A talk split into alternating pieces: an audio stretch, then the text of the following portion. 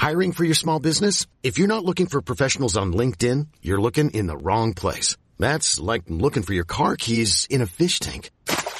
LinkedIn helps you hire professionals you can't find anywhere else, even those who aren't actively searching for a new job but might be open to the perfect role. In a given month, over 70% of LinkedIn users don't even visit other leading job sites. So start looking in the right place. With LinkedIn, you can hire professionals like a professional. Post your free job on linkedin.com slash people today.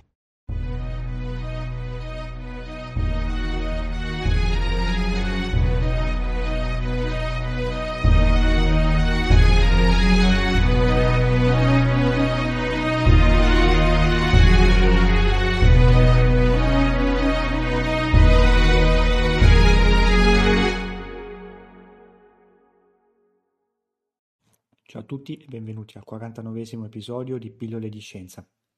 Diciamocelo, gli episodi sulle radiazioni e sulle centrali nucleari hanno riscosso parecchio interesse ed è per questo che oggi volevo parlarvi di mm, un argomento correlato, ovvero la fusione nucleare. Per capire bene di cosa vi parlo oggi, vi consiglio comunque, qualora non l'abbiate fatto, di ascoltarvi appunto l'episodio Radiazioni e centrali nucleari, in cui si parla e si definiscono eh, cose molto importanti come gli isotopi, nuclei atomici e quant'altro. Quindi diciamo per comprendere al meglio questo episodio è sempre meglio fare un passo indietro e capire anche le puntate precedenti. Fusione nucleare. Allora, diciamo che il concetto è molto semplice, ben più difficile poi l'applicazione. Abbiamo una fusione nucleare quando i nuclei di due atomi si uniscono diventando un unico atomo più grande con una massa ovviamente maggiore. Per spiegarvi più precisamente che cos'è una fusione nucleare, non posso che prendere come esempio quella più famosa di tutte, ovvero il tipo di fusione che avviene all'interno del Sole. Comincio subito con un aspetto molto interessante, secondo me. Poco fa ho detto che con la fusione due nuclei atomici si uniscono formandone un altro che ovviamente ha una massa maggiore però dovete sapere che questa massa non è esattamente pari alla somma di quella dei nuclei atomici che hanno partecipato alla fusione, ma è leggermente inferiore. Si parla di difetto di massa, eh, che viene descritto dalla famosissima equazione di Einstein è uguale m per c al quadrato, quindi l'energia è uguale alla massa per il quadrato della velocità della luce. In questo caso, quindi quando questa equazione è utilizzata in questo contesto, la massa m sta a indicare proprio questo difetto di massa. A cosa è dovuto? Sostanzialmente le particelle subatomiche che costituiscono il nucleo di un atomo, quindi i protoni ed i neutroni, quando vanno diciamo, ad assemblare un nuovo nucleo perdono un pochino della loro massa. Si parla di veramente poco, fatto sta che però eh, la somma appunto eh, del, degli elementi, o meglio degli elementi del nucleo atomico iniziale e di mh, quelli finali dopo la fusione non è esattamente la stessa. All'interno del nostro Sole avviene questa fusione. Quattro nuclei di idrogeno, quindi di fatto quattro protoni, si uniscono in un nucleo di elio, secondo uno schema che adesso vado a spiegare passo passo. Nel primo step, quindi nella prima reazione che porta alla generazione dell'elio, Due protoni, quindi due nuclei di idrogeno presenti all'interno del Sole, si uniscono per creare un nucleo di deuterio e un positrone. Che cosa sono? Dagli episodi precedenti il deuterio è un atomo di idrogeno con il nucleo formato da un protone e da un neutrone, mentre invece il positrone è l'equivalente positivo dell'elettrone che come sappiamo ha carica negativa. Nel secondo step, il nostro nucleo di deuterio che si è formato in precedenza si unisce ad un nuovo protone formando un nucleo dell'elio, in particolare un isotopo formato da due protoni e da un neutrone. Per la definizione di isotopo vi rimando agli episodi precedenti, in particolare a quello dal titolo Radiazioni. Queste reazioni devono avvenire due volte per fare in modo che si possa arrivare a quella definitiva, che spiego adesso. Sostanzialmente quando ci ritroviamo due nuclei di isotopo di elio formati da due protoni e un neutrone, questi si uniscono formando un nuovo isotopo dell'elio formato da due protoni e due neutroni.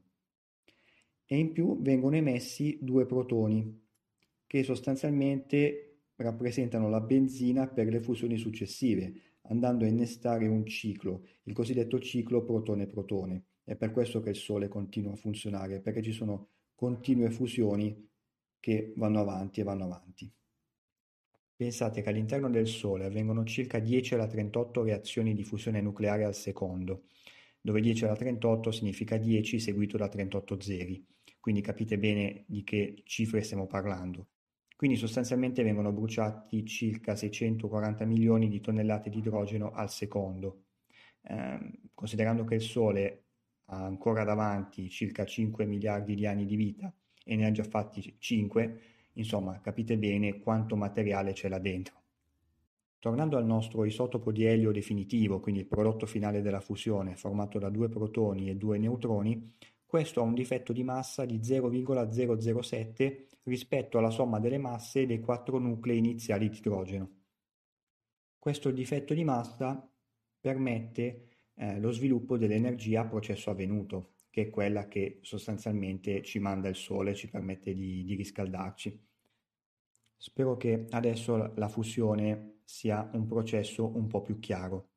Cerchiamo di capire adesso però le condizioni per avere una fusione. Ho parlato della fusione come dell'unione di nuclei atomici. Ok, ma gli elettroni dove sono finiti? Quindi le particelle a carica negativa che rendono di fatto l'atomo elettricamente neutro.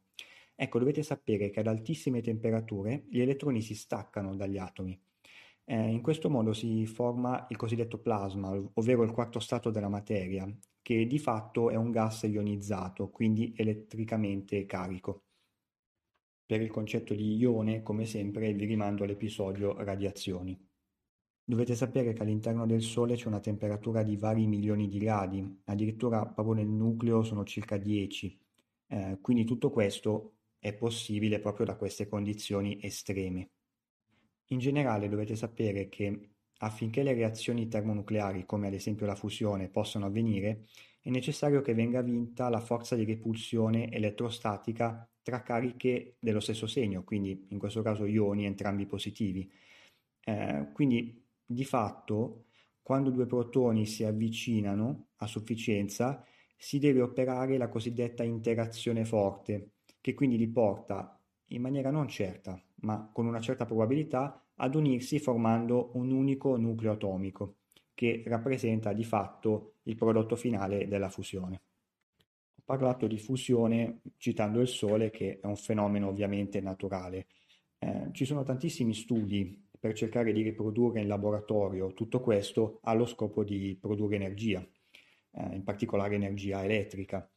Dovete sapere che proprio a livello ingegneristico è tutto molto complicato, proprio perché ci sono da gestire temperature elevatissime e, e varie problematiche dal punto di vista dell'impiantistica per arrivare a gestire un qualcosa del genere.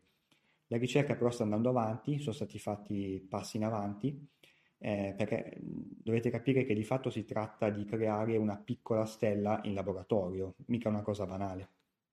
Ci sono alcuni risultati incoraggianti, eh, poi c'è un filone di ricerca ehm, che sta cercando di ottenere una fusione nucleare cosiddetta a freddo, quindi a temperature un bel po' più basse rispetto ai milioni di gradi che ho appena citato. Ecco, è molto difficile proprio perché viene a mancare uno degli ingredienti principali per avere una fusione, ovvero altissime temperature. Però qualche passetto in avanti anche in quell'ambito è stato fatto. Insomma, vedremo cosa ci riserverà il futuro. Bene, anche questo episodio di Pillole di Scienza termina qui e vi aspetto come sempre numerosi per il prossimo. Ciao e a presto!